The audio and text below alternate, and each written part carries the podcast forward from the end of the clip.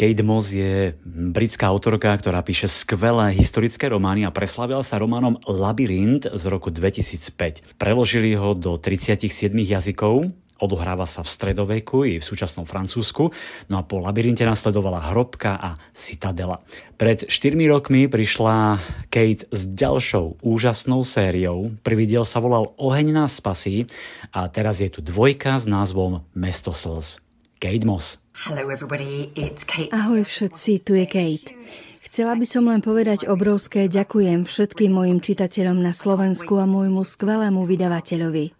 Je to príbeh o odvahe, je to príbeh o stratenom dieťati, je to príbeh o tom, čo sa stane, keď ste donútení ujsť zo svojej domoviny a vybudovať si nový svet a nový život pod hrozbou vojny.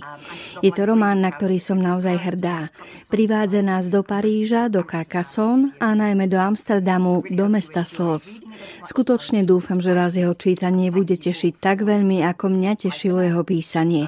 Ďakujem vám všetkým za podporu. Zatiaľ sa majte. Ahojte. And thank you all for all your support. Bye for now. Príbeh nás zavedie do Francúzska v roku 1572. Celých 10 rokov tam zúrili náboženské vojny, zo susedov sa stali nepriatelia a krajinu rozoštvali otázky viery, občianstva a zvrchovanosti. Napokon však zavládol neistý mier a dohodnutá kráľovská svadba by mohla konečne znova zjednotiť Francúzsko.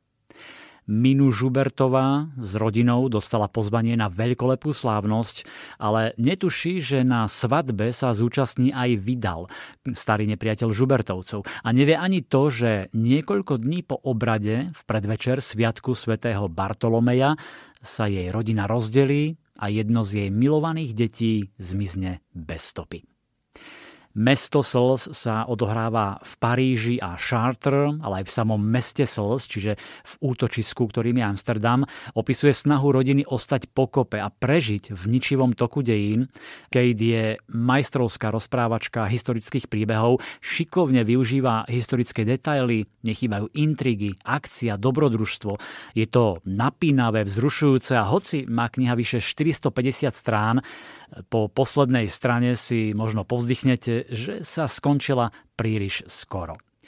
Prvý diel Oheň na spasí a teraz teda druhý Mesto slz sú dve knihy zo série, ktorá sa odohráva na pozadí troch storočí, počnúc francúzskom v 16. storočí až po Južnú Afriku v 19. storočí. No a mám pre vás aj úryvok, ktorý načítala Judita Hansman. Nerozumie tomu. Je väzenkyňa alebo host? Vstane, neisto prejde k dverám. Zamknuté. Zvonka začuje škrek škorcov. Zašnuruje si čižmy a prejde k oknu. Z vnútornej strany sú v štvorcovom ráme kovové mreže.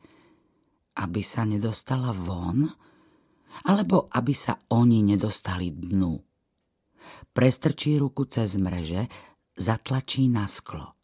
Sumračná obloha v Cape Dutch je rovnaká ako v Langdoku. Biela, rúžové šmuhy slnka zapadajúceho za kopce.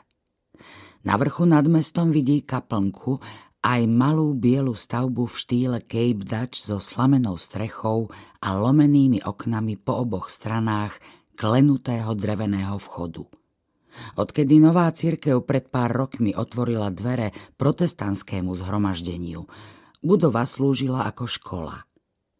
Ten pohľad jej dáva nádej, aspoň, že je na území mesta. Keby ju chcel zabiť, určite by ju vzal do hory a tam by ju pripravil o život. Ďaleko od zvedavých očí. Vidí aj ovocné sady. Rastú tam slivky, sladké hrušky, jablká, v uplynulých týždňoch sa naučila rozoznávať jednotlivé druhy ovocia a farmárov, ktorí pestovali ovocné stromy.